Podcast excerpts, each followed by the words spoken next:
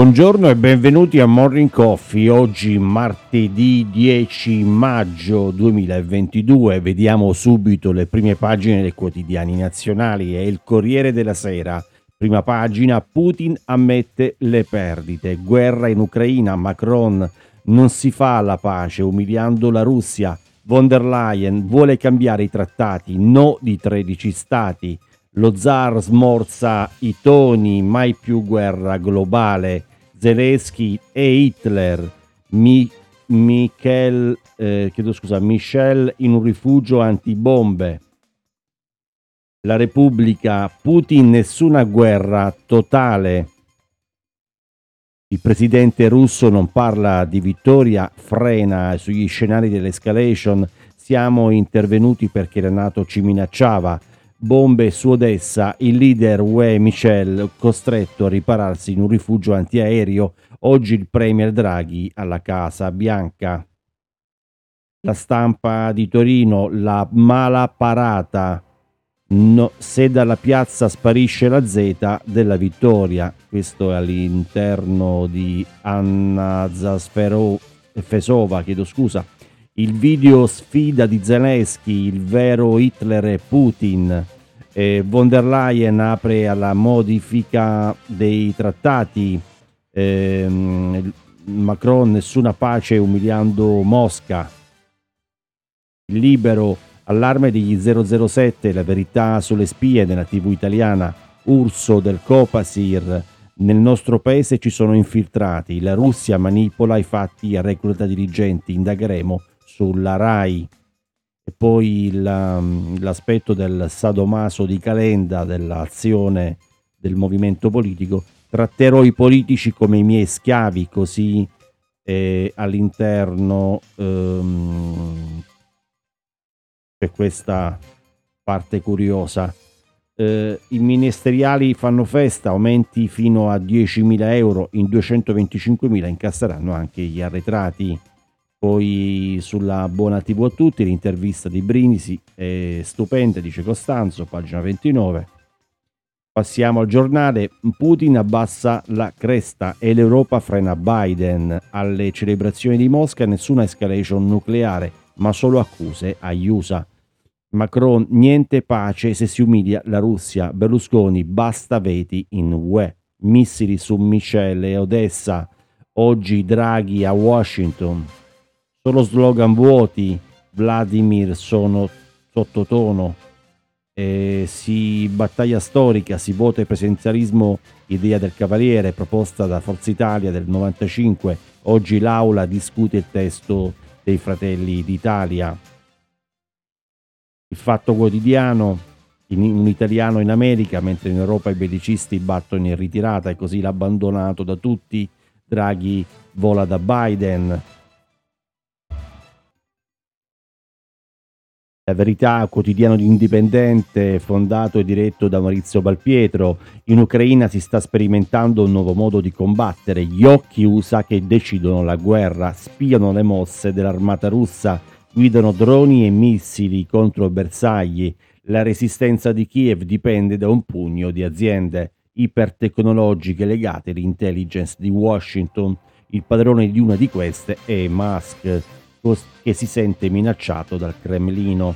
Poi sotto in basso l'obbligo della mascherina inutile per fermare i contagi e i decessi, uno studio dell'Università di San Paolo condotto in 35 paesi demolisce il feticcio del bavaglio contro il Covid, più morti dove è stato imposto che negli altri luoghi. E poi in basso il nuovo libro di Mario Giordano, I tromboni dell'economia fanno soldi sui crack così all'interno.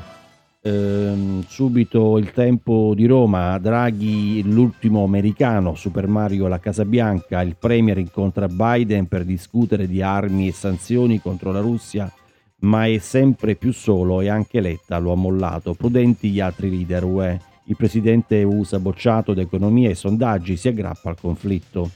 Il centrodestra alla prova del voto, Così oggi in arrivo in aula la legge sul presidenzialismo.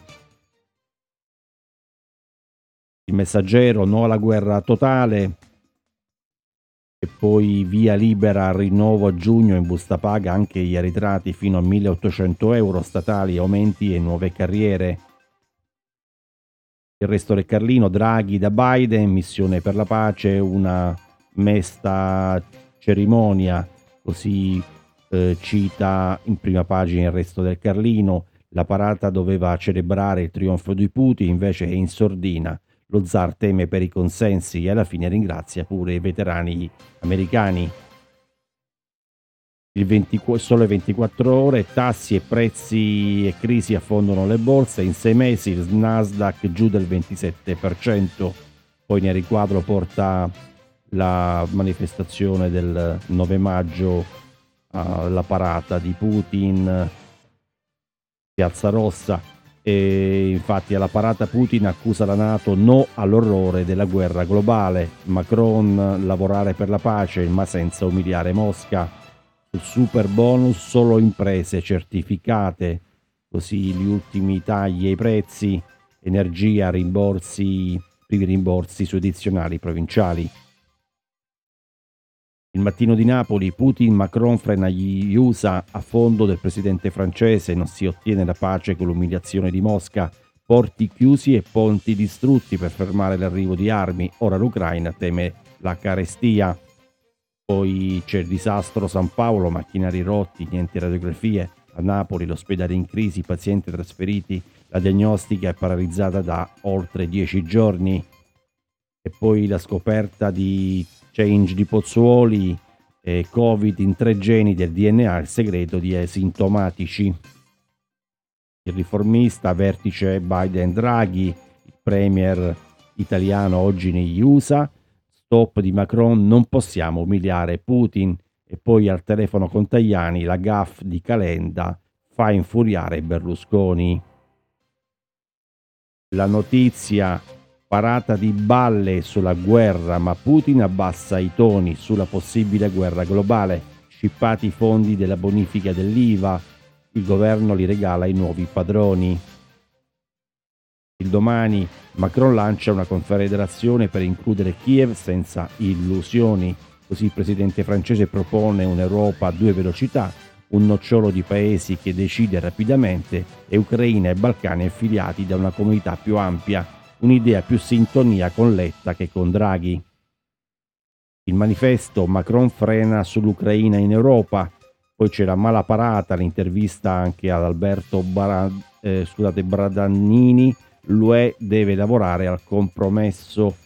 Così la celebrazione contrapposta del giorno della vittoria sul nazismo, Zelensky sicuro abbiamo vinto, allora vinceremo ora.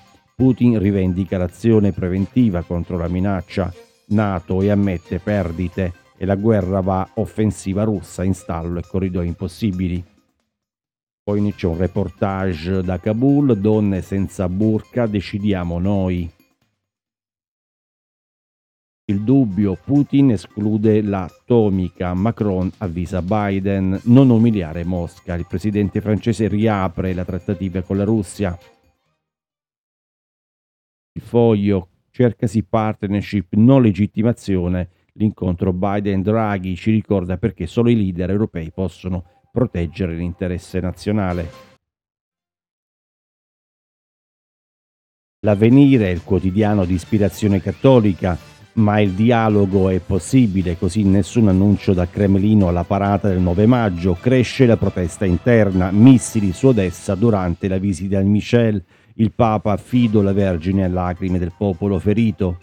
Putin la Nato ci minacciava, ci siamo difesi, ma non parla di armi nucleari né di conflitto allargato. Era questa l'ultima notizia del giornale di oggi e subito due minuti una pausa a caffè e ritorniamo insieme per parlare di un argomento davvero molto importante più tardi.